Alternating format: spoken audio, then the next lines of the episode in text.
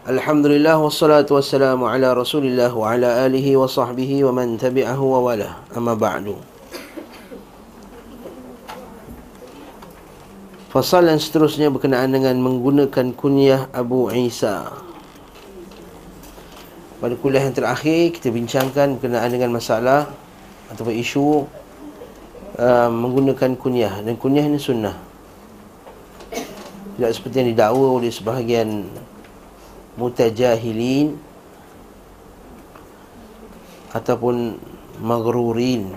Mutajahilin orang buat-buat jahil. Magrurin orang yang tertipu yang mengatakan gelaran Abu Kunyah ini adalah gelaran yang teroris biasa pakai. Seperti Abu Bakar Al-Baghdadi, Abu Mus'ab Az-Zarqawi. Kenal semua ni? Abu Mus'ab al-Zarqawi kaedah tu ya? Memang dia pakai nama ada Abu ni semua. Tapi dia pun yang hijack ahli sunnah punya nama. Jadi adakah kerana dia, dia telah hijack Kita nak tinggalkan nama tersebut? Ha, Ada satu pula Ada pula nasihat ni jangan panggil Abu-Abu dah Kita panggil nama Nama John Apa semua. Tak apa-apa saya kata. Ini Kita patutnya bila Orang dah hijack nama tersebut Kita Ajak orang ramai supaya pakai nama tersebut kunyah tersebut sama lelaki ataupun wanita supaya ramai yang pakai. Kalau Tok Najib pakai. Tok Najib anak nama siapa? anak lelaki Tok Najib. Siapa nama dia? Ashman. Abu Ashman. Panggil je Abu Ashman. Najib Tor Razak. Jadi bila kita pakai dia Abu Ashman Masya Allah ni Kita rakyat pun akan pakai lah.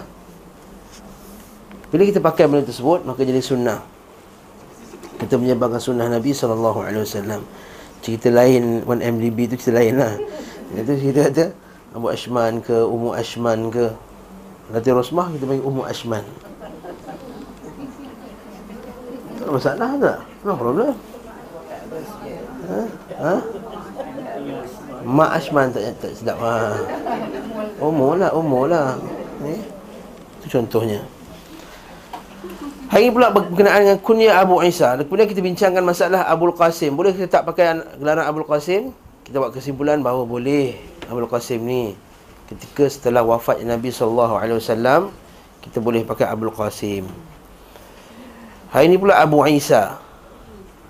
Abu Isa. Sekelompok ulama salaf dan khalaf tidak menyukai menggunakan kunyah Abu Isa. Namun hal ini dibolehkan oleh ulama lainnya. Abu Daud meriwayatkan dari Zaid bin Aslam bahawa Umar bin Al-Khattab memukul anaknya yang menggunakan kunyah Abu Isa. Begitu pula Al-Mughirah bin Syu'bah menggunakan kunyah Abu Isa. Al-Mughirah bin Syu'bah sahabat Nabi ma'ruf. Maka Umar berkata kepadanya, Apakah tidak cukup bagimu diberikan kunyah Abu Abdullah ia menjawab sesungguhnya Rasulullah wasallam memberiku kunyah tersebut. Maksudnya Abu Isa tu nabi yang bagi. Umar berkata Rasulullah wasallam telah diampuni dosa yang terdahulu dia akan datang. Sementara kita berada di antara kumpulan banyak kaum muslimin. Maka ia terus diberi kunyah Abu Abdullah hingga wafat. Apa isu dia ni? Hmm. Isu dia pasal bila sebut Abu Isa Maka takut orang faham Isa alaihi salam. Ya Abu Isa alaihi salam Isa tak ada ab, tak ada bapa. Jadi penghormatan kepada nama Nabi Isa alaihi salam Yang memang tidak pernah ada ayah. Jadi kita Sebagian ulama salah memakruhkan Menggunakan nama kunyah Abu Isa. Namun yang rajih Yang kuat dalam masalah ini Tidak syak lagi bahawa menggunakan gelaran Abu Isa tidak mengapa. Hatta al-Imam At-Tirmizi rahimahullahu taala gelarannya Abu Isa At-Tirmizi rahimahullahu taala. Jadi boleh. Ni larangan ini uh, asar ini pertama sekali dia tidak menunjukkan uh, larangan yang pasti. Yang kedua dia bukan terus daripada Nabi sallallahu alaihi wasallam. Ni ijtihad Umar Al-Khattab radhiyallahu an. Yang ketiga sepakat kaum muslimin ramai orang Islam yang pakai Abu Isa di kalangan ulama-ulama yang besar dan, dan tak dan ramai yang menggunakan nama tersebut dan tidak mengingkari nama-nama tersebut seperti imam-imam kita yang empat dan seterusnya. Okey? Itu jawapannya. Kemudian Nabi SAW memberikan kunyah kepada ummahatul mu'minin. Jadi kunyah ini bukan hanya kepada orang lelaki. Kunyah juga diberi kepada perempuan. Beliau sallallahu alaihi wasallam memberikan kunyah Abu Abdullah kepada Aisyah radhiyallahu anha. Dengan Aisyah tak ada anak, kan? Abu Abdullah boleh kita faham secara umum Abdullah ataupun anak kepada Asma namanya Abdullah. Jadi dia kunyahkan kepada anak saudara dia ataupun cara nak faham dia mungkin kita kata kunyahkan kepada hamba Allah umum dia. Abu Abdullah Begitu pula isteri-isteri beliau lainnya memiliki kunyah seperti Ummu Habibah, Ummu Salamah dan lain-lain. Jadi boleh pakai apa ni? Kalau anak anak lelaki Qasim Abu Ummul Qasim. Anak dia nama Aiman, Ummu Aiman. Jadi kalau anak dia John susah sikit Ummu John tak sedap bunyi dia kan. Dan tak nama anak dia John. Ummu John tak sedap lah. Habis tu kalau anak dia John start taklah Ummu Yahya. Yahya tu John bahasa putih kan okay? Jadi Ummu Yahya uh, Contohnya lah okay? Larangan menamakan inap dengan karam. Ini bab seterusnya pula. Lah Nabi SAW Melarang menamakan benda yang tak berapa nak elok Dengan nama yang elok. Supaya orang tak tertipu dengan nama tersebut. Faham tak? Contohnya macam sekarang lah. Riba panggil faedah. Riba dipanggil faedah. Ha ni contohnya Rasanya kalau nak rasa je lah Saya kata rasanya Kalau Nabi SAW ada zaman sekarang Mesti dia kata jangan pakai nama faedah pada bank ha, Riba apa dia faedah lagi Orang nama apa? Bunga Itu nama lama bunga tu Lagi? Uh, dividen Ha, ini semua nama-nama bonus kan ni semua nama-nama yang mengelirukan orang. Tak senang cakap riba. Bila sebut riba mesti orang dah takut nak ambil.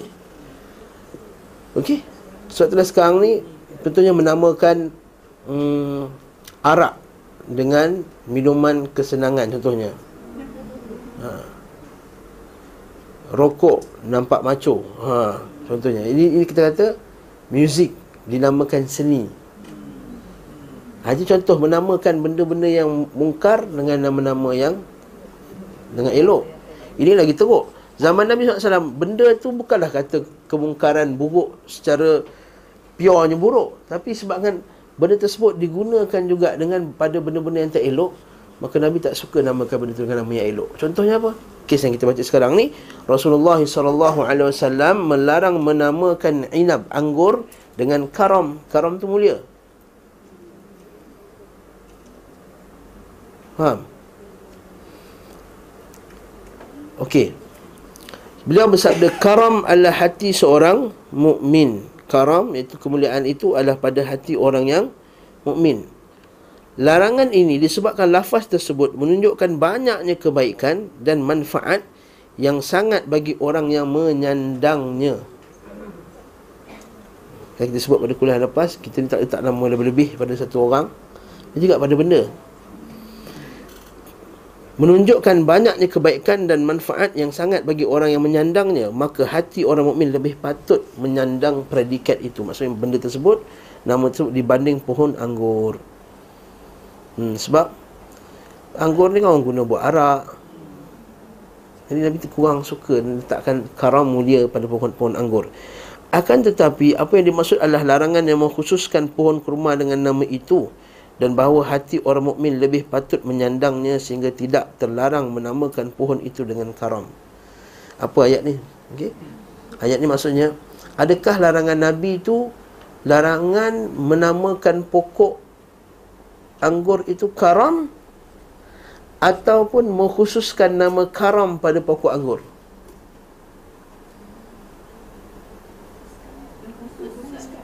ha, Jadi ulama masalah ni ulama berkhilaf Sebagai ulama dia memandang bahawa larangan karam ni umum Tak boleh langsung pakai anggur nama karam. Ada yang kata Mengkhususkan pokok anggur tu dengan karam Lain tak pakai karam. Itu masalah juga Wallahu alam bisawab Kata Syekhul Islam uh, Ibn, uh, Ibn Qayyim Kita akan tengok nanti. Um, adalah larangan mengkhususkan pohon kurma dengan nama itu dan bahawa hati orang mukmin lebih patut menyandangnya sehingga tidak terlarang menamakan pohon itu dengan karam. Itu maksudnya. Sebagaimana beliau sallallahu alaihi wasallam mengatakan tentang nama miskin raqub dan muflis. Apa benda ni? Contohnya apa maksud miskin? Okey. Jadi kalau bagi kita miskin ialah orang yang susah Jadi kalau kita baca hadis Nabi sallallahu alaihi wasallam yang bawah ni, Nabi kata miskin tu bukan yang minta-minta ni bukan miskin. Ha. Kita baca bawah tu. Hadis Nabi sallallahu alaihi wasallam Nabi kata laisal miskin alladhi yatufu 'ala an-nas fatarudduhu al-luqmata atau faturadduhu al-luqmatu wal-luqmatan. Bukanlah miskin itu yang berpusing-pusing di kalangan manusia Bertawah pada manusia. Maksudnya pusing pada manusia Fataruddahu luqmatun au luqmatan Yang diberi satu suap atau suapan. Miskin tu bukanlah maksudnya orang yang datang Kadang-kadang pusing, minta sedekah Itu bukan. Tetapi miskin itu kan Nabi SAW Atau tamratu tamrat awal tamratan Satu biji kurma atau dua biji kurma. Walakinnal miskina Alladhi la yajidu ghina yughnihi wala yuftan lahu wala yuftan lahu itu orang miskin itu dia tak ada benda yang mencukupkan hal apa urusan dia tetapi dia tidak dikenali. Orang tak tahu. Wala yuftan lahu. Betul tak jemaah saya? Namun dia tak tahu la yuftan lahu. Fa yatasaddaq alaih maka orang sedekah padanya wala yaqumu fayasalun nas maka dia tidak bangun tidak maksudnya tidak meminta-minta manusia. Maksudnya apa? Maksudnya kan bila Nabi kata Allah Taala sebut dalam Quran, innamas sadaqatu lil fuqara wal masakin. Sungguhnya zakat itu untuk orang yang fakir dan juga untuk miskin. Jadi miskin ayat ni siapa? Bukannya kita bagi-bagi tepi-tepi jalan tu. Miskin tu lah kita pergi cari orang yang betul-betul miskin yang tapi tak minta-minta ke orang. Jadi kalau kita tanya soalan Habis tu Ustaz Zakat hanya boleh bagi kepada orang yang tak minta je ke? Soalan saya Kan Nabi kata Miskin tu bukan yang minta-minta Miskin itu bila ada orang yang tak ada duit Tapi dia tak minta kat orang Soalan saya Adakah zakat tak boleh dibagi pada orang yang minta? Ha? Ni hadis ni kata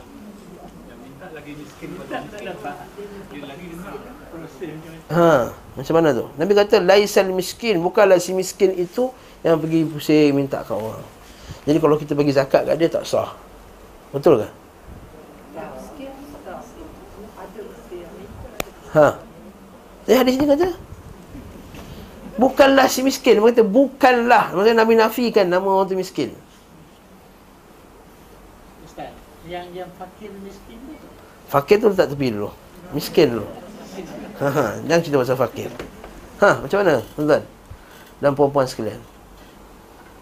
Inilah hujah yang Ibn Qayyim nak bawa. Maksud Nabi Nabi bukan mengkhususkan miskin pada bab tu je Cuma Nabi nak kata Miskin yang betul-betul Yang paling baik sekali untuk kita bagi Yang tak minta ha, Okay Macam Nabi kata Laisal birri bil mukafi' Nabi kata bukanlah baik itu bila kamu balas orang.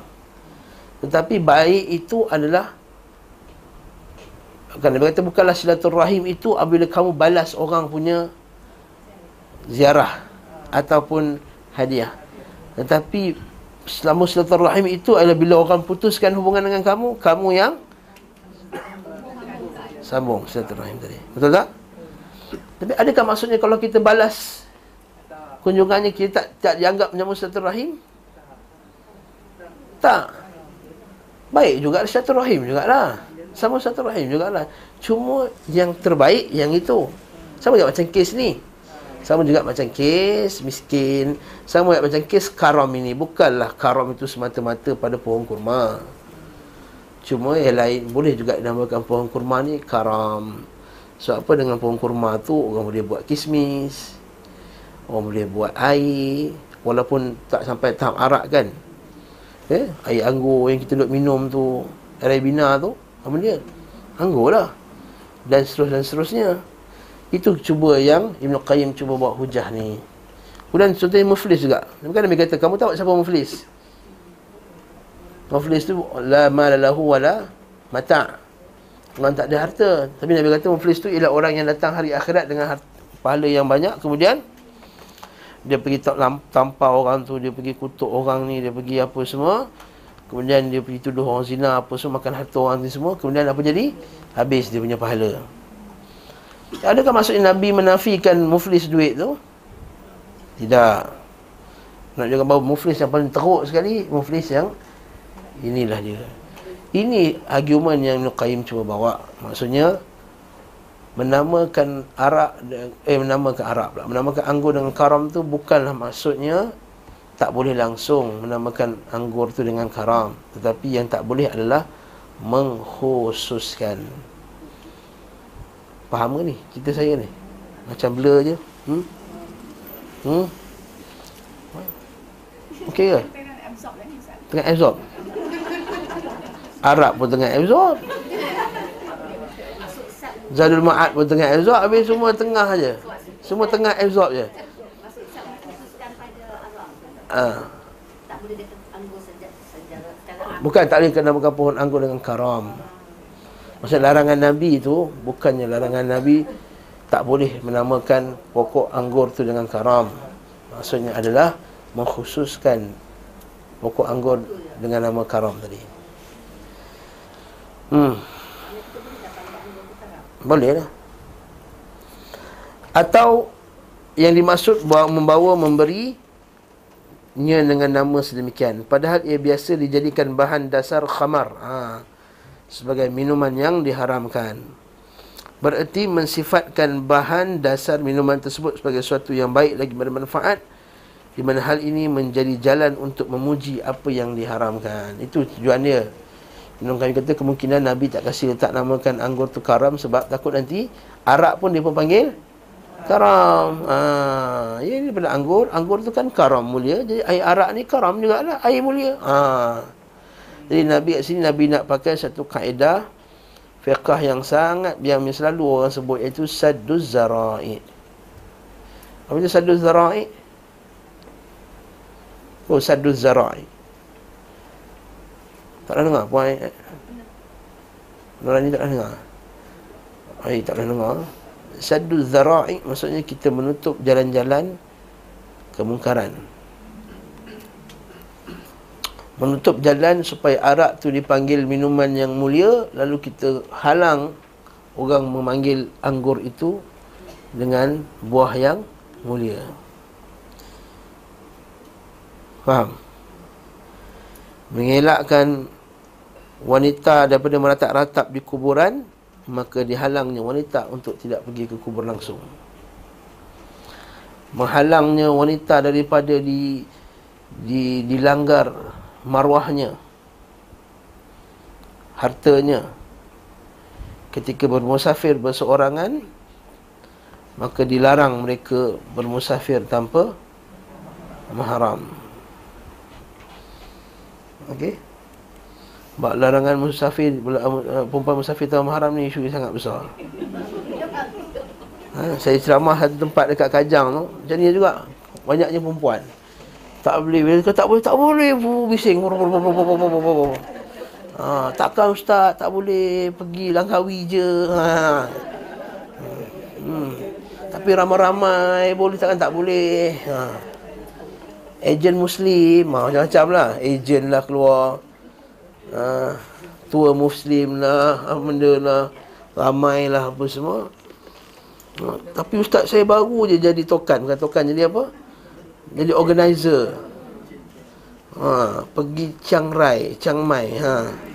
Chiang Rai Chiang Mai Betul Ustaz, saya dah book dah tiket bulan 9 ni kena nak cancel ke? Ha.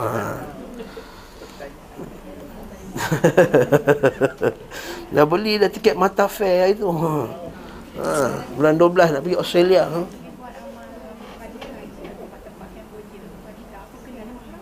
Semestinya ada mahram. Iya, pergi haji pun ada mahram.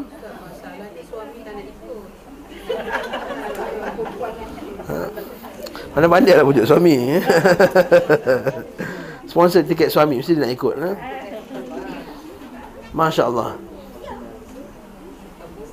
Tak boleh kan? Tak boleh. Kalau suami tak nak ikut kan ada anak sedara Cucu sedara Cucu. Ha, Kalau suami izinkan minum arak Boleh tak Kalau suami izinkan minum arak Saya izinkan awak minum arak Sama lah juga Suruh suami izinkan buat benda yang tak betul Saya izinkan awak untuk tidak berhijab Patuh Hmm. Kita tajuk lain tajuk lain aku tajuk ni mesti tak habis kitab. Hmm? Okay. Jadi hal ini menjadi jalan untuk muji apa yang diharamkan oleh Allah Subhanahu Wa Taala. Tanyalah ustaz lain. Ha, saya tahu bila dengar ni kan tanya ustaz Ali. Sebaik ha. Ustaz Ali tak kasih dan Ustaz Azhari pun tak kasih. Ha, cuba tanya Ustaz Ustaz. Asri lagi lah. ha. Cuba tanya lagi Ustaz mana? Ustaz Sofan Madri. Ha? Kalau Ustaz tu tata sunnah insya-Allah tak kasih. Ha? Okey. Ustaz Amir pun tak kasih juga. Alhamdulillah. Allahu Akbar.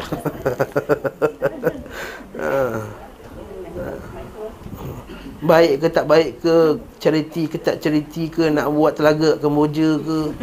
Nak buat masjid kat Filipin ke? Dengan mahram. Ha? Tugas rasmi ke? Tak rasmi ke? Kerajaan ke? Swasta ke khusus ke tak khusus ke dengan mahram ha sini pun tak datang saya kalau musafir lah syaratnya musafir kalau duduk dalam Sarah kat sini tak musafir. So jangan cari alasan.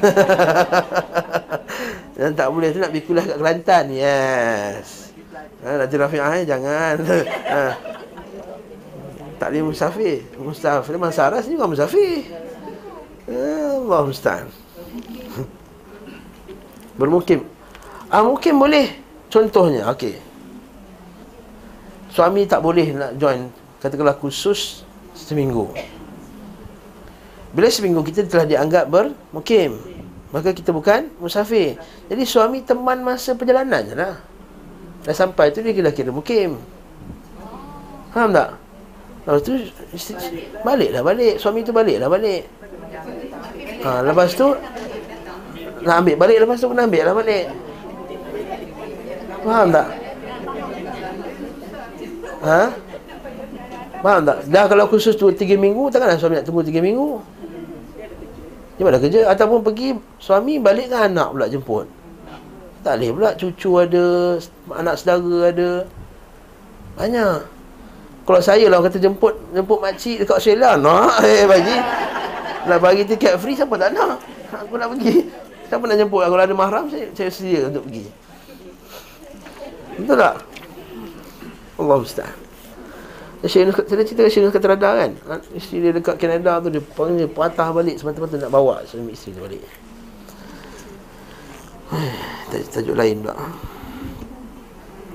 Okey, jadi kedua hal ini memiliki kemungkinan makna dari hadis tersebut. Namun hanya Allah Subhanahu Wa Taala yang mengetahui akan maksud Rasulnya SAW. Maksud Ibn Qayyim pun dia pun masih tak pasti mana satu yang kuat. Adakah maksudnya mengkhususkan atau memang secara umum sebab takut nanti orang akan menamakan arak tu dengan nama yang mulia.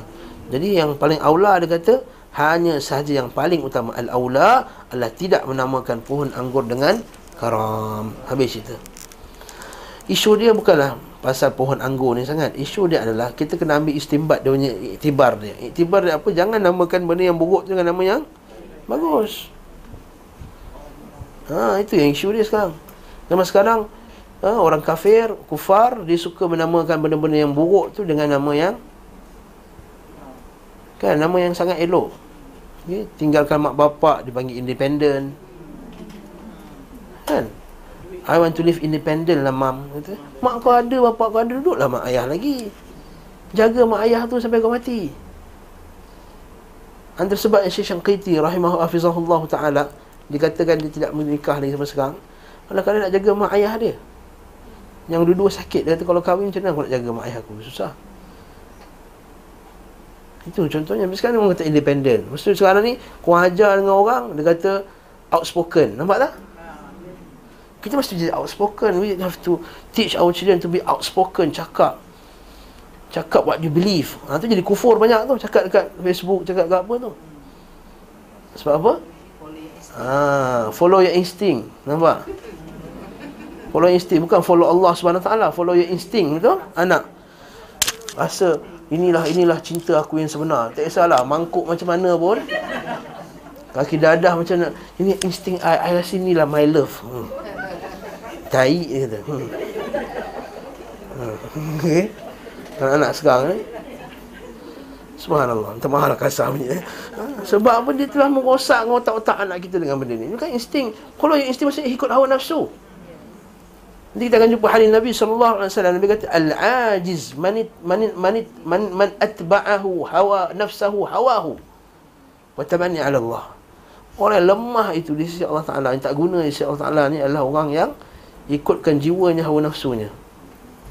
Kemudian tamanni ala Allah. Kemudian harap-harap Allah Ta'ala Sayang dia akan meredai ni apa semua Nampak tak? Itu kita nak istimbat benda macam ni okay? Dan jangan namakan benda-benda buruk dengan nama-nama Konsert charity Konsert-konsert haram Konsert charity apa benda? Ha, okay Yes Hijab yang tak tak tidak menutup hijab betul. Tak usah panggil dia hijab. Dia kain untuk kepala je panggil dia. Nampak tak? Jangan panggil dia hijab.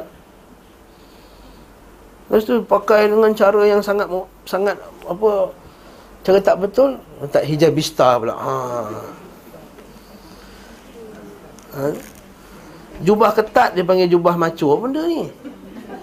Jubah ketat mana boleh? Orang lelaki tak boleh pakai ketat Macam mana orang perempuan, perempuan tak boleh pakai ketat Ni jubah tu nampak dada apa semua Ketat-ketat bagi nampak sadur badan dia tu konon. Bukan I anti orang sadur Ya betul lah. I tak sadur tapi Tak boleh. Kalau I sadur pun I tak pakai macam tu. Ha, Bukan isu. Kalau ustaz jalan tu badan dia tak sadur. Bukan isu tak jalan. Masa air sadu pun air tak akan macam tu tau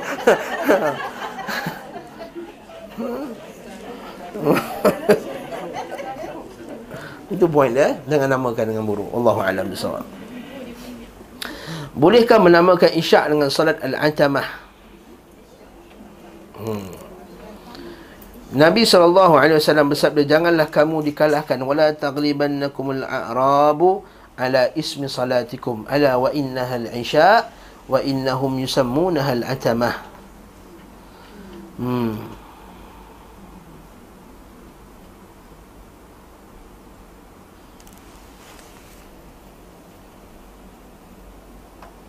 Kenapa dia namakan atamah ni? Ha, kita, kita baca bawah ni. Ada cantik eh. Ayat. Kenapa atamah? Orang Arab Badui. Orang Arab Badui dia namakan solat isyak tu salatul atamah. Nabi kata, jangan kamu dikalahkan dengan orang Arab Badui ni.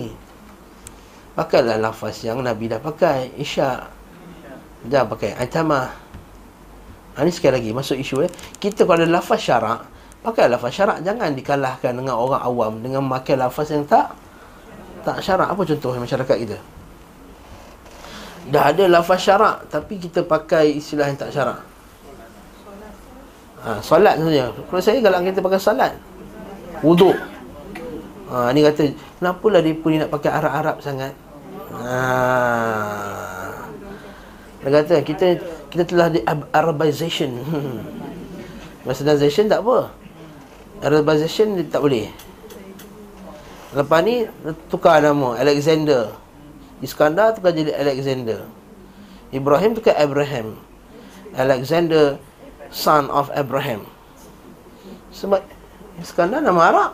Ibrahim nama Islam lah juga nama dalam Quran dengan hadis Nabi SAW.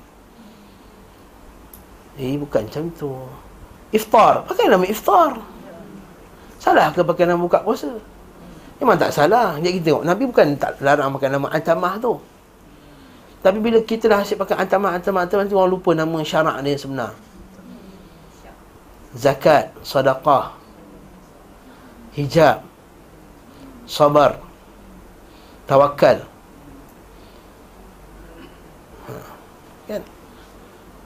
Bila bersin cakap Alhamdulillah. Eh, Excuse me. Excuse me. Cakap Alhamdulillah lu boleh excuse me. No problem. Bukan sekata tak salah sebut excuse me Tapi ha, Kalau depan ustaz Alhamdulillah. Depan orang putih Excuse me. Apa tadi?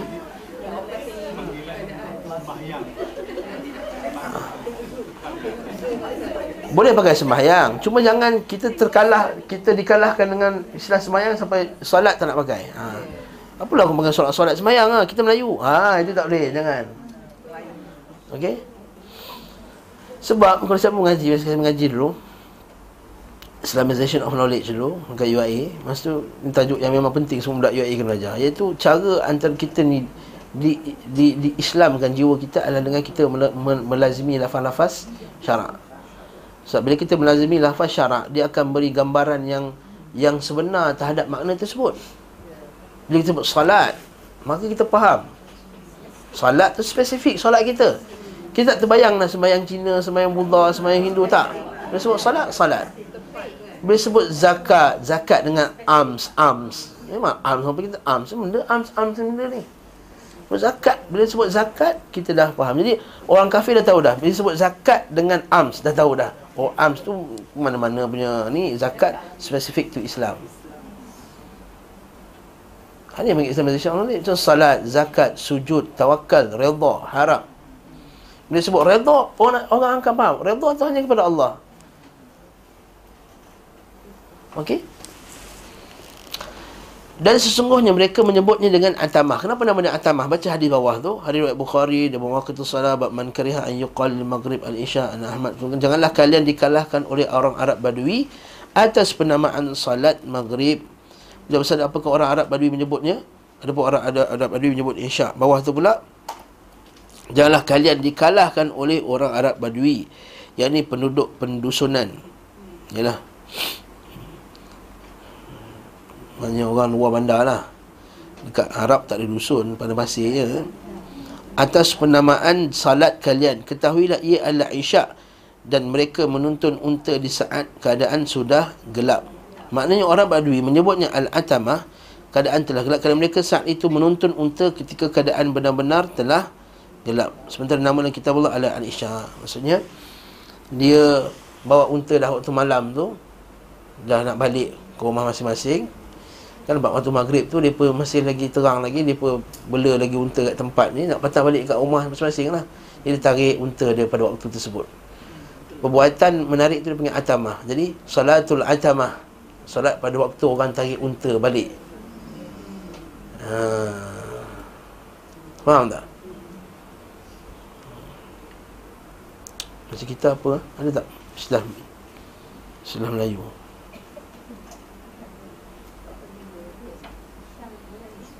Alhamdulillah orang Melayu ni dia masih melazimi banyak melafaz lafaz syarak. Kita ada, kita ada. Alhamdulillah. Okey. Dan riwayatkan melalui jalan yang sahih bahawa Nabi SAW bersabda Lau ya'lamuna ma fil atamah Tapi ada juga hadis Nabi Nabi sebut Lau ya'lamuna ma fil atamah was subhi La'atauhuma walau habwa Sekiranya mereka mengetahui apa yang ada pada waktu salat di atamah dan waktu subuh nescaya mereka akan mendatangi keduanya meskipun dengan merangkak. Maksudnya Nabi pakai atamah tu.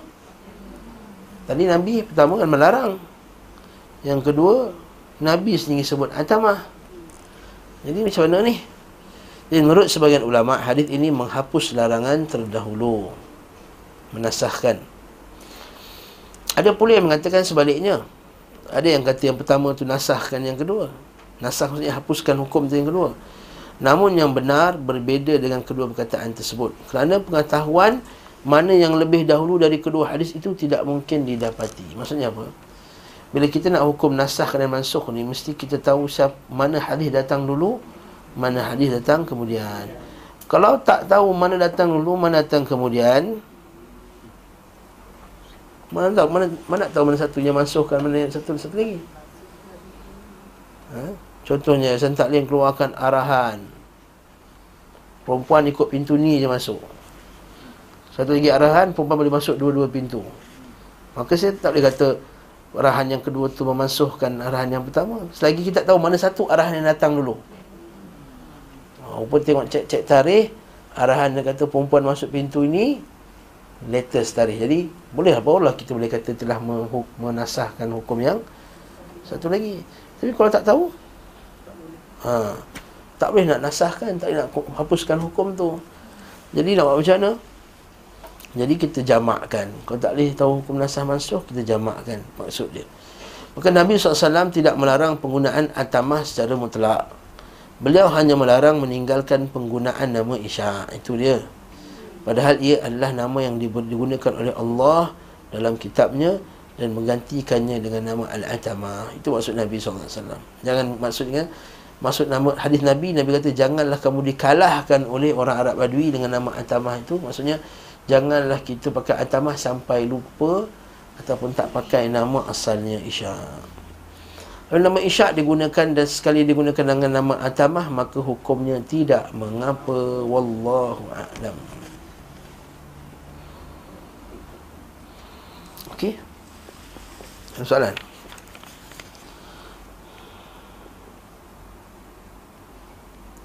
Okey sebab itulah Nabi SAW sentiasa mengekalkan nama-nama yang digunakan oleh Allah Azza wa Jalla sebab terhadap pelbagai ibadah. Okey, yuhafiz menjaga nama tersebut. Ini adalah cara Nabi SAW menjaga nama melestari itu menjaga nama yang digunakan oleh Allah Azza wa Jalla terhadap ibadah. Tidak boleh diting- tidak boleh ditinggalkan dan tidak pula mengutamakan nama lain atasnya seperti yang dilakukan sebagian ulama mutaakhirin yang meninggalkan lafaz-lafaz yang disebutkan secara tekstual lalu menggunakan penggunaan istilah-istilah yang baru. Perbuatan ini telah menimbulkan kebodohan dan kerosakan yang Allah Azza wa Jalla lebih mengetahui.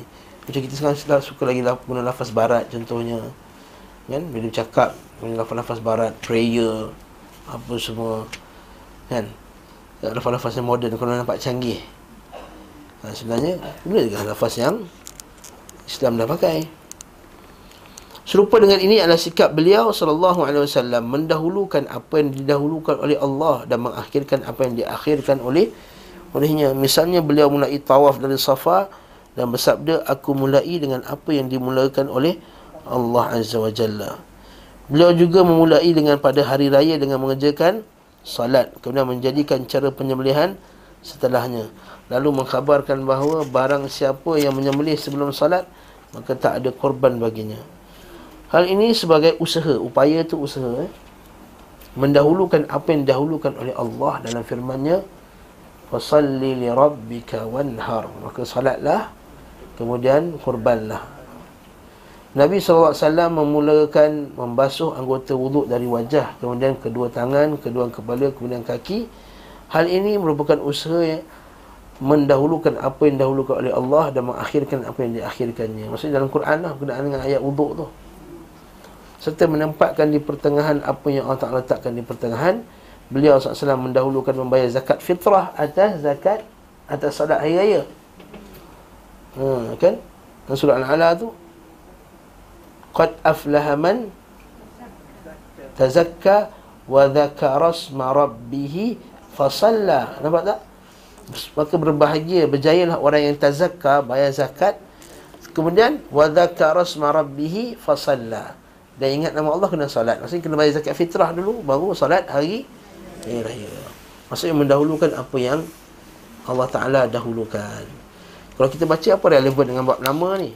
Relevan dari segi apa? Mendahulukan apa yang Allah Taala telah dahulukan. Itu juga bab nama-nama ni kita dahulukan apa yang Allah Taala dah bagi Barulah kita nak letak nama-nama yang Yang lain. Hmm. Ada soalan? Bab seterusnya. Fasal petunjuk beliau sallallahu alaihi wasallam dalam men- melihara ucapan dan memilih lafaz-lafaz. Maksudnya Nabi wasallam ialah manusia yang sangat mulia dari segi akhlaknya, terutama sekali ucapannya. Dan Nabi SAW bila bercakap dia fikir apa yang nak cakap. Dan percakapan baginda wasallam percakapan yang tidak merosakkan akidah, tidak merosakkan syariat dan tidak merosakkan akhlak. Jadi kalau kita nak jaga percakapan kita daripada mengeluarkan benda-benda yang boleh merosakkan akidah ataupun mencacatkan akidah atau merosakkan maksudnya batal mencacatkan akidah merosakkan syarak ataupun merosakkan akhlak maka kita kena belajar bab ni. Apa yang nabi elak dan apa yang nabi larang untuk kita mengucapkannya. Okey? Sebab tu penting bab ni. Sebab tu Ibn Qayyim, Ibn Qayyim letak bab ni. Dalam kitab apa tu? Kita belajar kitab Syama'il tu. Bab dalam fi kalamin Nabi sallallahu alaihi wasallam. Pada bab perkataan Nabi sallallahu alaihi wasallam. Okey Beliau sallallahu alaihi wasallam memilih perkataan yang baik dalam bercakap dan memilih untuk umatnya lafaz-lafaz yang paling tepat. Ini kalau kita faham ni kita akan kata doa Nabi yang paling bagus sekali lafaznya paling tepat. Paling indah, paling lembut, jauh dari perkataan mereka yang tidak beradab dan keji. Beliau sallallahu alaihi wasallam bukan seorang yang keji walal fahish. Fuhsh. Fahishan wala mutafahishan dan tak suka buat keji wala ghalid wala sakhaban wala fadda. Okey sakhab itu boleh tukar. Uh, sakhab itu bukan maksudnya tidak kasar. Sakhab maksudnya tak suka terjerit-jerit. Situ boleh tukar situ. Bukan tidak kasar. Tidak terjerit-jerit sakhab. Macam kita kadang-kadang kita panggil kedai mamak kan? Mamak! Oh bukan main kuat lagi panggil Ha itu nampak macam kurang lah beradab. Ha? ha? Jadi kita panggil lalu angkat tangan. Panggil dia. Ha. Mana boleh. Orang ngaji sunnah mana boleh buat macam tu. Ha, betul tak? Ha, budak-budak muda biasanya tu nak panggil waiter kan.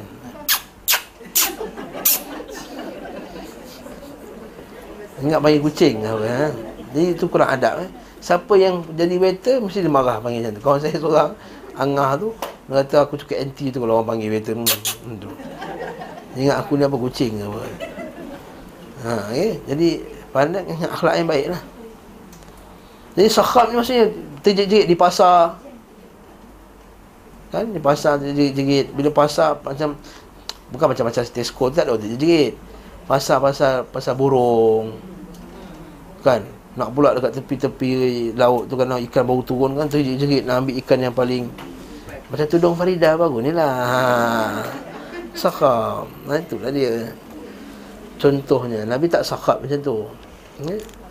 Kita adalah anti sangat dia pun nak bagi tudung belilah tudung apa pun. Tapi sakhab tu janganlah perangai sakhab. Apa tudung Farida ni? Masya-Allah waraknya apa tadi. Ha? Ha, tengoklah dalam, dalam Google okay?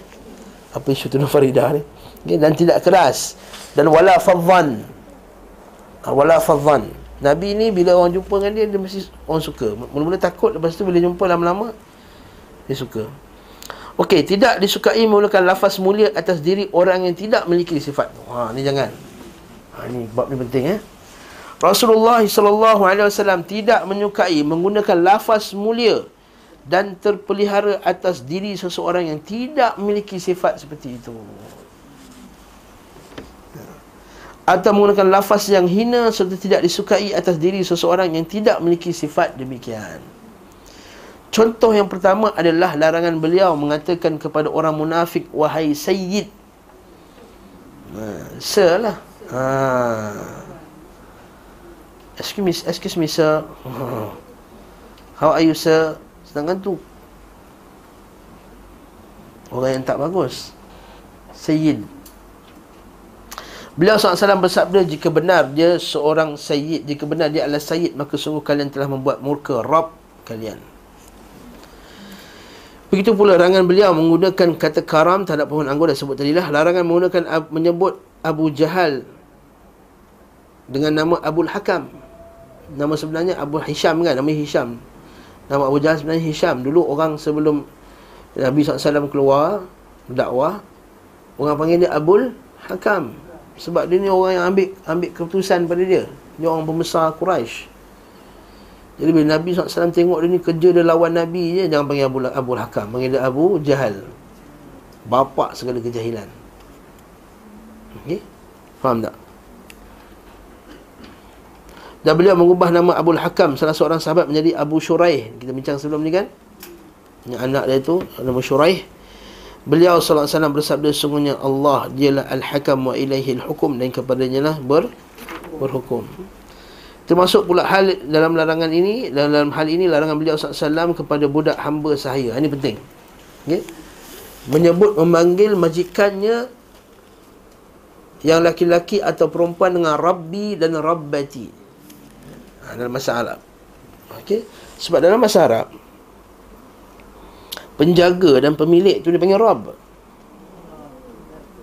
Hmm. Rabb, Rabbul Bait ha, Rabbul Bait Rabbul Dar Rabbul Sina'ah Rabbul Masna' tentunya tapi Nabi larang menggunakan Rabbi sebab takut dia ada istibah dengan persamaan dengan Allah SWT Maka Nabi larang. Okay Begitu pula majikannya dilarang mengatakan abdi hamba ku. Kepada budaknya pula jangan panggil hamba ku. Abdi. Maksudnya pakai perkataan abdu. Kalau bahasa Melayu tak nampak sangat. Dalam bahasa Arab abdun. Abdun maksudnya hamba. Jangan panggil dia ya abdi ya abdi. Ha, wahai hamba ku wahai hamba ku tak boleh? Okey jangan pakai hamba ku hamba ku. Tapi kita pakai wahai budakku ya waladi wala wa ya amati. Ha, pakai dengan lafaz wahai budak. Hmm? panggil dengan nama walad budakku ataupun amati wahai itu hamba perempuan jadi kita pakai dengan nama hamba panggil budak perempuan sebab tu dalam bahasa Indonesia apa dia hamba dia panggil budak kan kalau terjemahan bahasa Indonesia ha, seorang budak perempuan. Jadi bila kita baca tu jariah tu kan, jariah tu macam budak perempuan, eh budak kecil. Ha. Ini bukan hamba perempuan. Hamba hamba perempuan. Akan tapi hendaklah dimiliki katakan fataya, pemudaku atau fatati, pemudiku. Sedangkan budaknya hendak mengatakan sayyidi, majikan laki-laki ataupun sayyidati. Faham tak? Okey. Beliau wasallam juga bersabda kepada seorang yang mengklaim dirinya sebagai tabib. Okey. Orang ni dia sangka dia boleh menyembuhkan orang. Maka antar rajulun rafiq wa tabibuha alladhi khalaqaha. Kau adalah teman, sama ada pun tabibnya adalah Rabb yang telah menciptakannya.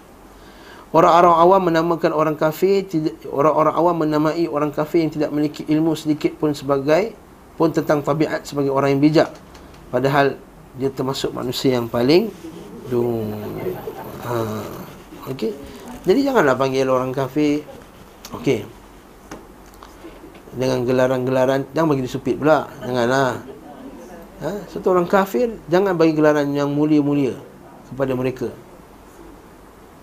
jadi kita panggil orang kafir dengan gelaran-gelaran yang yang mulia. Cukuplah gelaran apa kita panggil encik.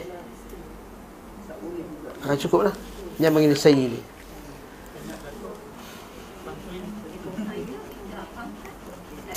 Pangkat datuk tak ada masalah sebab Nabi sallallahu alaihi wasallam Nabi hantar surat kepada Rom dia kata ila Hiraqil azimir Rom. Ha, surat ni bin Muhammad ila Hiraql pada Hercules azimir Rum azimir Rum maksudnya pembesar Rum maksudnya Nabi panggil azimir Rum lagi. Ha, sebagai hormat kepada pangkat yang diberikan. Pangkat tu bukan daripada Allah Taala. Manusia yang bagi. Kadang-kadang yang bagi tu pun Raja Filipina mana tu lagi kan Hai, Apa lah panggil je lah okay? Raja Sulu kan Raja Kiram yang bagi Datuk tu kan Tak apalah kita panggil je lah Datuk tak salah Tak masalah buat tu eh? Sebab kalau dia ada Datuk, dia ada Datin, dia ada Puan Sri, Tan Sri Kita panggil, tak ada masalah Itu bukan termasuk perkara yang Menghina, tak? Ataupun termasuk, tak? Itu maksudnya kita menghormati pangkat dia. Sebab ahli sunnah dia, dia ajar untuk menghormati orang. Ya? Bukan maksudnya dah tansi kita panggil Jip Jip yang panggil. Encik dah Jip Boleh. Ha. Mana boleh? Kita panggil lah Datuk Seri. Ya, Sebab nak pula dia adalah pemimpin. Dan Islam ni ada adab dengan Pemimpin. Okey Nabi juga larang. Contoh lainnya sabda beliau sallallahu alaihi wasallam kepada khatib yang mengatakan barang siapa yang mentaati Allah dan Rasulnya maka ia mendapat petunjuk dan barang siapa yang bermaksiat kepada keduanya maka ia telah menyimpang. Maka sabda beliau sallallahu alaihi wasallam seburuk-buruk khatib adalah engkau. Ha? khatib? Khatib tu apa khatib baca khutbah Okey, apa isu hadis ni? Kisah ni. Cuba baca. Uh, sebab kalau dalam bahasa baca dalam bahasa Melayu memang tak nampak dia punya perbezaan sangat. Okey. Dia kata engkau ada dia kata hadis barang siapa mentaati Allah dan Rasulnya. Okey dengar. Siapa yang mentaati Allah dan Rasulnya maka dia mendapat petunjuk siapa yang menderhakai kedua mereka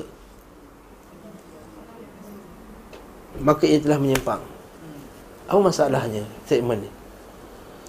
Ha, kata Syekhana Syekh Salih Fawzan Al-Fawzan kata isu dia adalah seolah-olah dia kena satu same level menyamakan Allah dengan Rasul satu level yang kedua bila dia melanggar dia kena langgar perintah Allah dan Rasulnya dulu baru dia anggap sesat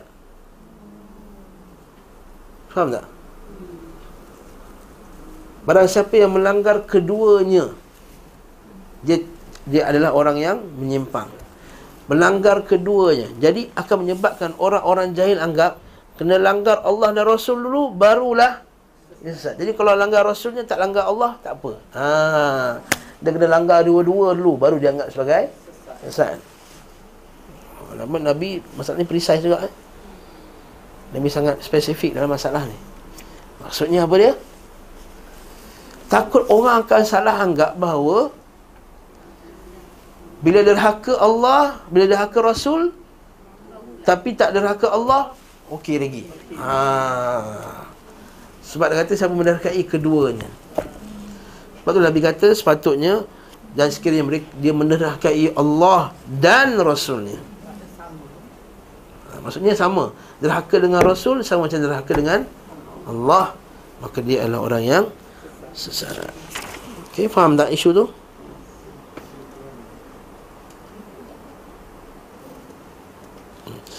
Tapi dalam ni Petahkik kita ni Syekh Arnaud kata Antara sebab dilarang ni adalah Kita baca nota kaki bawah tu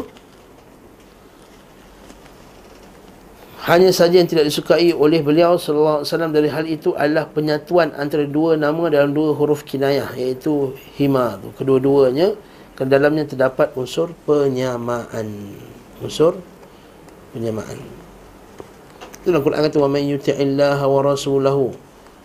Wa man ya'sillaha wa rasulahu. Allah Taala dalam Quran dia asingkan siapa dia taat Allah dan rasulnya. Siapa dia Allah dan rasulnya. Jangan siapa yang menerkai kedua mereka.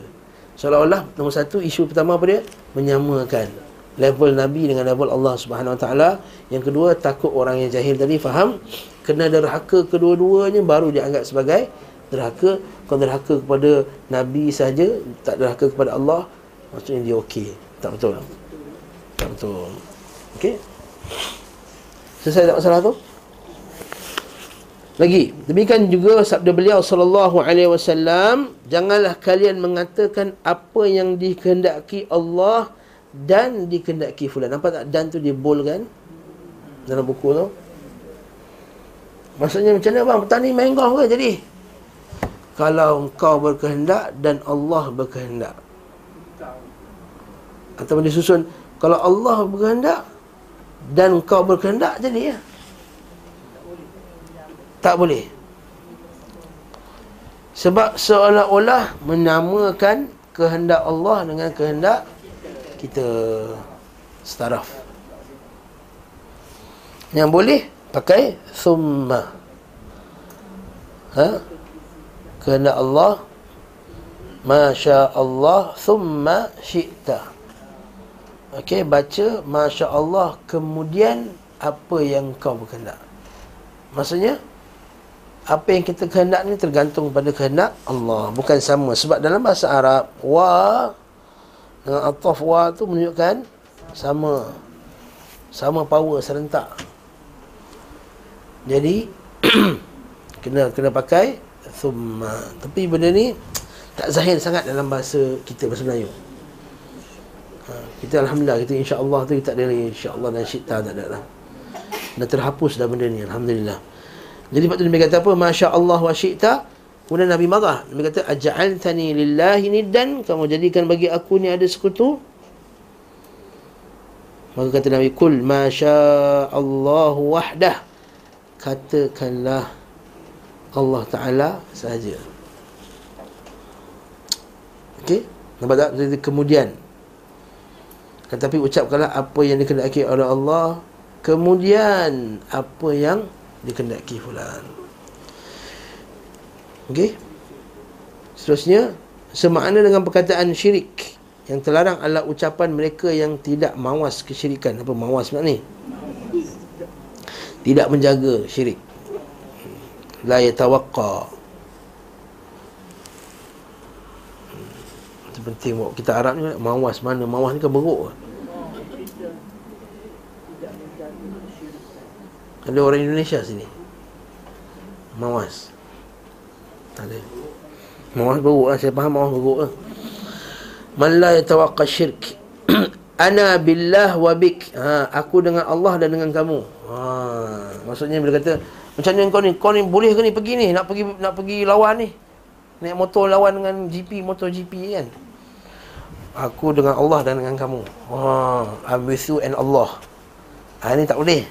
Sebab seolah-olah dia ada kekuatan dia dengan Allah dan dengan manusia tadi. Sama level. Patutnya dengan kekuatan Allah dengan Allah kemudian kamu. Ha, baru betul. Okey? Wa ana fi hasbillahi wa hasbik aku ini dibagi kecukupan oleh Allah dan dan kamu. Aku dengan Allah dan dengan kamu dan tidak ada bagiku kecuali Allah dan engkau. Ha, tak boleh. Okey. Dan tak boleh. Kemudian tu. Wa mali illallah wa ant. Aku bertawakal kepada Allah dan kepadamu. Tak boleh. Macam aku serahkanlah urusan ni kepada engkau dan kepada Allah. Tak boleh. Kalau nak cakap aku serahkan urusan ni kepada engkau. Ni bahasa Melayu eh. Sebab kalau pakai, kalau pakai tawakal tak boleh lah. Aku tawakal kepada engkau. Tak boleh. Dan tak boleh langsung lah. Sebab lafaz tawakal tu ibadah dah. Habis. Cuma kalau kita terjemahkan dalam bahasa Melayu. Aku serahkanlah urusan ni semua kepada engkau. Okey, itu tak ada, tak ada masalah. Sebab dia tak ada unsur menyamakan. Tapi kalau aku serahkan urusan ini Okey, sabar dulu. Aku serahkan urusan ni kepada engkau. Tengok dulu urusan apa tu. Okey. Kalau urusan tu bukan urusan yang di bawah kemampuan manusia, syirik ah. Ha? Walaupun kemudian Walaupun dia kemudian Katakanlah Aku serahkanlah urusan Menurunkan hujan ini Kepada Allah Kemudian kepada engkau Tetap juga syirik Sebab Mana ada kita ada urusan Turunkan hujan Okey, faham tak? Faham ni? Macam blur je. Ha, faham eh? Ha, eh? Jangan blur ni masalah syirik dan tauhid. Eh?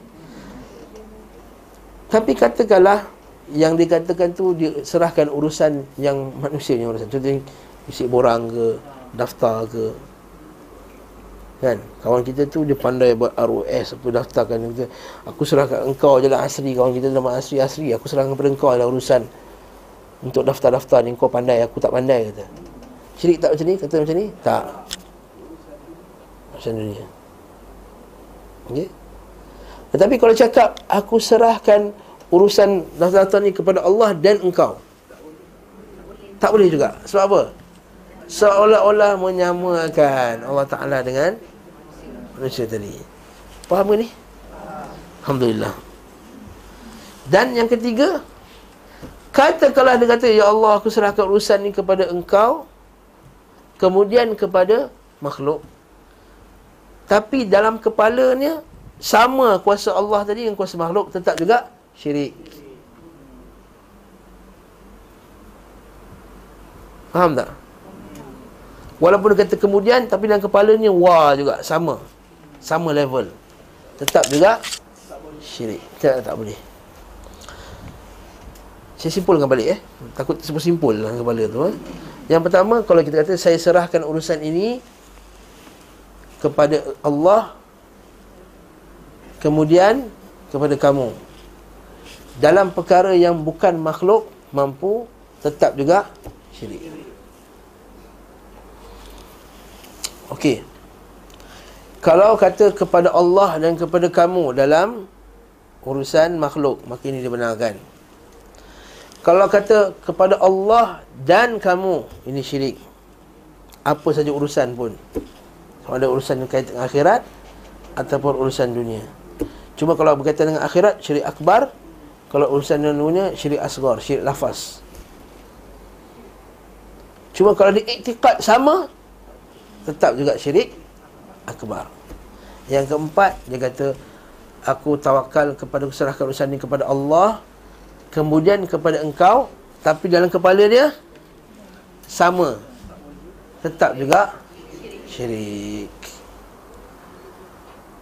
Ha, okey dapat ke tangkap tu?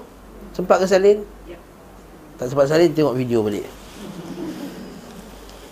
Allahu akbar. Benda ni kena detail. Kemudian apa lagi Nabi kata Setelah lafaz-lafaz lain yang semakna Atau dia kata Allah bagiku di langit dan engkau bagiku di bumi. Oh, Mana boleh. Lagi teruk tu. Dahsyat tu. Kenapa Ibn Qayyim sebut ni? Sebab benda ni disebutkan oleh Kaum dia zaman tersebut.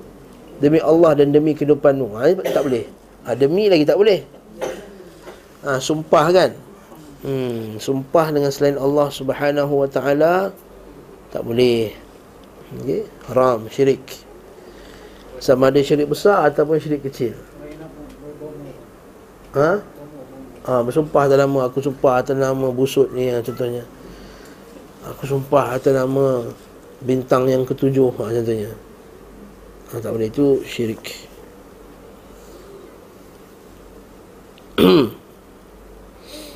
وما شاء الله ثم شئت فلا بأس بذلك كما في حديث ثلاثة لا بلاغ إلي اليوم إلا بالله ثم بك okay? Adapun jika seorang mengatakan aku dengan Allah kemudian denganmu boleh apabila dikehendaki oleh Allah kemudian engkau kehendaki tapi dengan syarat memang dia anggap bahawa kemudian eh? dengan itikad memang kemudian kalau sama juga itikad sebut pun semua pun tak juga syirik ini sebut oleh guru kami Syekh Abdullah Al-Ghunaiman ketika dengan ajar kitab tauhid okay? maka hukumnya tidak mengapa sebab seperti disebutkan dalam hadis ketika tiga orang yang diuji oleh Allah. Ingat tak kisah tu yang botak, kusta, buta. Kan? Kisah tiga orang tu yang orang tu miskin datang. Bukan miskin mula-mula datang dengan gaya orang yang kaya. Dia kata aku jumpa jumpa dengan orang tersebut. Orang tu kata kau ada masalah apa? Aku ni ada penyakit botak Tak ada bulu langsung atas badan aku. Jadi orang semua nampak pelik. Jadi apa yang kamu nak? Aku nak rambut. Yang kedua pula dia sakit Kusta Apa yang kamu nak? Aku nak launul hasan Wajaldul hasan. Kulit yang baik dan warna yang cantik. Yang ketiga apa pula? Aku nak nampak. Dan diberilah seorang tu dapat. Yang pertama dapat Rambut dan juga unta. Ke kusta dulu. Kita ingatlah Kusta dulu ke Botak dulu? Tak kisahlah. Salah satulah. Botak dulu kan? Lepas tu Yang kedua bagi lembu. Yang ketiga bagi kambing. Akhirnya jadi banyak, banyak, banyak, banyak, banyak. Itu datang baliklah malaikat yang sama dengan rupa orang miskin. Dia tolong tak aku ni jauh. Aku nak minta seekor je binatang. Kau punya binatang ni untuk aku sampai. Jadi ayat yang dipakai adalah La balagha liyal yawma illa billahi thumma bik. Tidak ada yang menyampaikan aku pada hari ini kecuali Allah kemudian kamu. Ha. Maksudnya tak ada siapa yang dapat menyampaikan aku kepada hajat aku pada hari ini. Kecuali Allah, kemudian kamu. Boleh tak? Ha, boleh. Ha, tapi orang pertama tu kata, Oi, mana boleh? Aku ni banyak lagi apa tanggungan. Banyak hal lagi. Okay? Macam kita lah kan. Bila tak ada duit, nak sedekah. Bila ada duit, tak nak sedekah. Masa kerja gaji RM2,000 Aku kalau gaji RM4,000 Aku nak sedekah RM300 sebulan hmm. RM4,000 dah gaji RM4,000 dah kahwin ha. Masa anak-anak sekolah Masuk sekolah tadi kamar mahal pula tu kan Brainy Bunch hmm. ha, Smart Reader hmm. Sekolah mahal RM6,700 sebulan kan, RM1,500 Sekolah swasta apa semua Jadi nak sedekah RM200 Susahlah Saya banyak tanggungan Okay. Minum Starbucks tiap-tiap hari okey kan ha, 200 saya banyak tanggungan Banyak benda ha, Sama macam kes ni lah. Lepas bila kata Bukankah kau dulu miskin? Tak ada benda. Ya taklah Aku dapat ni daripada atuk tu. Aku aku kabir and kabir. Daripada orang atuk-atuk nenek aku dulu ha, Ni mendustakan nikmat Allah. Lepas tu dia dapat balasan. Tapi poin ni bukan cerita yang panjang tu. Poin ni adalah Ucapan orang tadi tu dia kata la balagha liyal yaum illa billah thumma bik. Tak ada siapa dapat menyampaikan aku kepada hajatku hari ini kecuali dengan Allah kemudian dengan engkau. Ha ni boleh. Tapi kalau dia kata dengan Allah dan engkau tak boleh. Seperti hadis yang disebutkan yang sebelum ni Masya Allah Thumma sya'a fulan Okey Yang kedua pula Lafaz celaan pula Tadi Tak suka lafaz-lafaz pujian Terlebih-lebih kepada orang yang Sepatutnya. Bahkan puji orang lebih-lebih pun Nabi tak suka. Jadi sebanyak kali dalam kuliah-kuliah yang lalu Nabi kata jangan kamu pujinya Fakat qadak ta'unuqah. Kalau kamu pujinya Maka seolah-olah kamu telah menyembelihnya. Okey? Takut nanti dia jadi riak Dia jadi suma'ah Okey? Tak pula puji depan-depan. Jadi kau nak puji, puji belakang orang tu. Okey? Jangan puji depan depan. Puji depan contohnya, ustaz ni lah paling hebat sekali tuan-tuan tengok ustaz ni. Ha. Dia ni ya Allah sembahyang malam tak pernah miss. Ha? Dia puji ambil pasir tabur atas kepala dia. Ambil pasir balik ingat muka dia. Yes. Nabi SAW Sungguhnya Allah Taala sungguhnya Nabi SAW memerintahkan an-nahthuwa fi wujuhil maddahin turab. Nabi sallallahu alaihi wasallam memerintahkan kami supaya mencampakkan tanah ke muka orang yang suka memuji-muji. Hadis dari apa? Tengok kata ustaz ni buat hadis palsu pula. Sebab benda ni kan nampak pelik. Nahthuwa Nahthu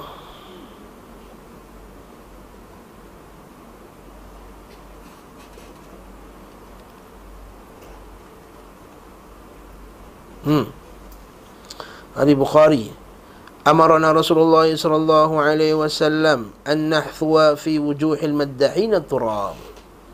Hadis Tirmizi, Bukhari. Kalau Bukhari dah sahih lah kan? Hmm. Daripada Abu Hurairah radhiyallahu anhu.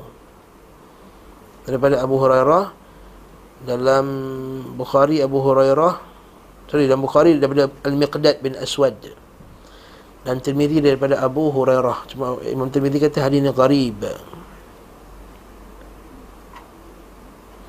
Al-Bukhari dalam Al-Ilal Kabir, Imam Syalbani rahimahullah kata hadis ini sahih.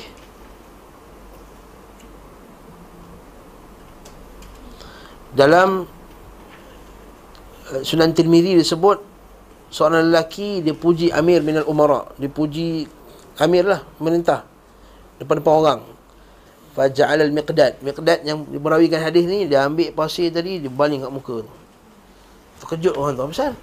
Kita kena Rasulullah SAW Telah merintahkan kami Untuk baling pasir Ke muka orang yang Memuji Alhamdulillah Tapi tak termasuklah puji isteri Janganlah suami isteri ambil pasir pula Sedap Awak kena Sangat balik kan? Bukan itu. Maksudnya bukan puji macam tu Yang, yang dilarang. Itu puji yang menyebabkan dia Jadi boleh menyebabkan jadi sum'ah. Ha, riak. Berkenaan dengan kaitan sifat baik dia keadilan dia apa lagi ibadah dia. Ada pun puji cantik tu dong awak ni boleh-boleh basi kat muka dia. Ha, tak jadi. Okey jangan macam tu. Okey. Yang ke, yang kedua tak jangan memuji orang yang tak layak dipuji. Ha, setengah orang sebab politik ni pasal oh dia puji kau-kau punya orang tu. Sebab nak ambil nak upkan orang tu depan dia pasal orang tu paling tak layak sekali dipuji. Ahli maksiat. Ha. ahli maksiat. Puji-puji depan orang. Inilah pemimpin yang terbaik Amirul Mukminin. Ha, janganlah. Ya, kita tak lawan pemimpin Masya Allah Tapi pemimpin yang jahat tak puji Kaki maksiat Apa sebenarnya kita tak puji Macam Imam Ahmad rahimahullah ta'ala Bila tanya kepada dia Kenapa kamu tak puji imam macam ni? Khalifah pada zaman tu. Siapa nama dia? Al-Ma'mun kan? Al-Ma'mun. Dia kata, adakah orang yang beriman kepada Allah dan Rasulnya akan puji orang macam ni? Ha. Adakah orang yang mencintai Allah dan Rasulnya akan puji orang macam ni? Kemudian, dia tanya pula, kenapa kau tak maki dia? Adakah kamu akan dapati orang seperti aku akan maki-maki? Ha. Maksudnya di sunnah ni, balance insyaAllah. Dia tak, dia tak maki, dia tahu orang ni silap.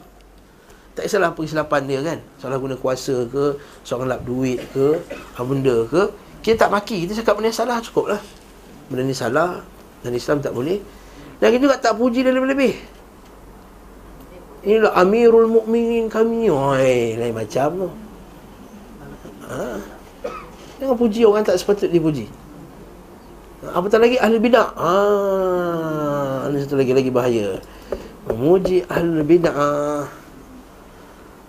Okay, yang menyebabkan orang salah sangka kepada ahli bid'ah tersebut bagi orang yang baik. Lagilah kerosakan yang sangat besar.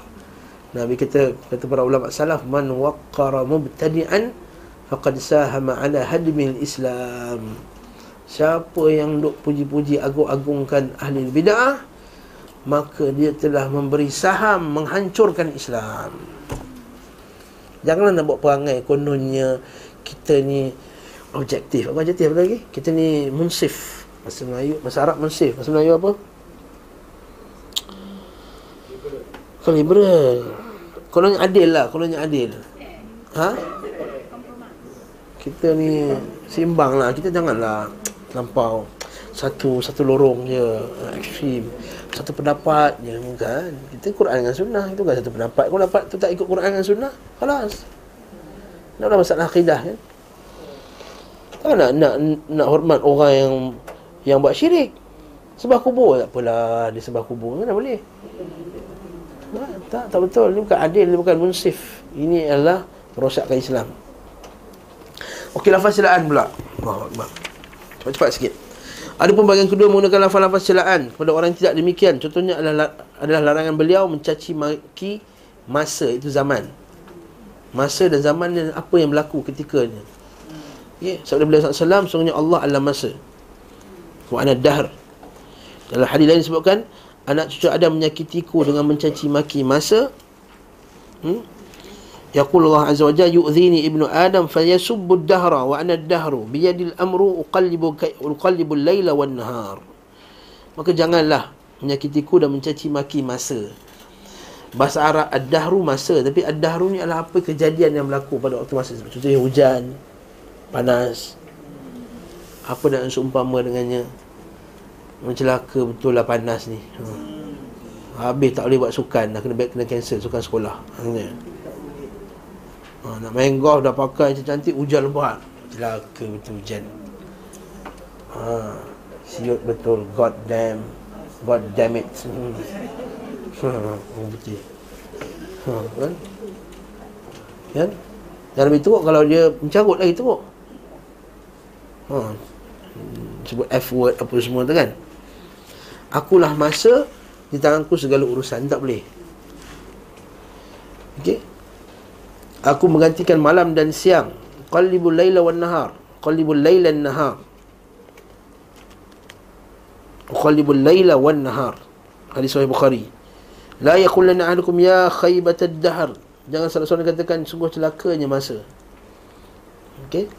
Dalam hal ini ada tiga kekeliruan yang besar. Tiga masalah. Pertama, cacian terhadap sesiapa yang tidak patut dicaci. Masa adalah ciptaan yang tunduk sebagaimana ciptaan Allah yang lainnya Patuh pada perintahnya Pasrah dalam pengaturannya Maka orang yang mencelanya lebih patut untuk dicaci ha. Faham tak? Masanya hanya ikut perintah Allah Ta'ala Hujan apa semua ni Jadi kau maki siapa sebenarnya ni Mat? Kata kata, contohnya Yang kedua Mencela masa mengandungi kesyirikan kalau seseorang mencelanya atas dugaan sangkaannya bahawa masa dapat memberi mudarat dan manfaat. Dia maki hujan, dia ingat hujan tu hujan. Hujan menjadikan dia hujan. Faham tak? Dia sendiri yang menyebabkan turun hujan. Lepas tu dia maki hujan tu. Salah lah. Kalau dia beriman bahawa hujan tu Allah Ta'ala turunkan, mesti tak maki hujan tu. Lalu masa berbuat zalim, kerana memberi mudarat kepada siapa yang tidak patut mendapatnya dan beri manfaat kepada yang tidak berhak diberi mengangkat orang yang tidak pantas diangkat dan mencegah mereka yang tidak berhak untuk dicegahi. Maksudnya apa? Macam hujan, tadilah panas apa semua. Dia salahkan panas. Celaka panas. Tengok anak aku dah demam dah. Ha, contohnya. Seolah-olah dia menganggap bahawa panas tu yang beri dia anak dia demam. Lagi ni syirik ni kata menyebabkan kesyirikan. Hal ini bagi orang mencaci ini termasuk kezaliman yang paling besar. Istilah-istilah mereka yang zalim dan khianat dalam mencaci maki masa sangatlah banyak. Sebagai orang-orang bodoh terang, terang-terangan melaknat dan mencaci makinya. Ketiga, sesungguhnya cacian dari mereka hanya akan mengenai orang yang melakukannya. Itu Allah Ta'ala. Yang mana sekiranya kebenaran mengikuti hawa nafsu mereka dalam hal itu, mencari langit dan bumi akan binasa. Maksudnya apa? Kalau lah kita ikut pangai dia, kan? Hujan, panas, ikut dia, binasalah bumi ni. Ha ingat. Okey. Kalaulah bumi ni bergerak dan berjalan kerana apa yang kita rasa kita nak nescaya bumi ni akan hancur. Buka surah Al-Mu'minun ayat 71. Ini dalil dia. Al-Mu'minun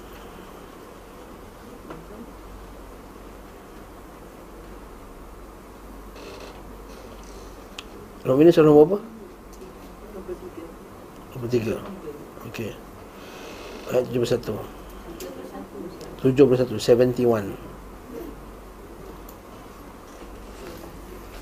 Hmm.